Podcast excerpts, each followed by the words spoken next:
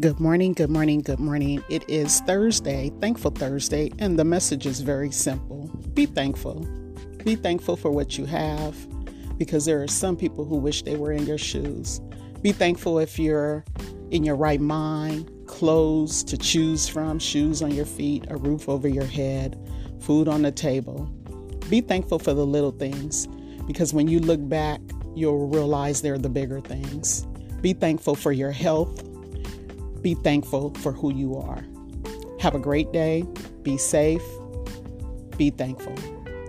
Thankful Thursday. Thankful every day. Thankful, grateful, blessed. Victoria signing off on Positive Vibes Only. Your host, your girl, the creator. Bye now.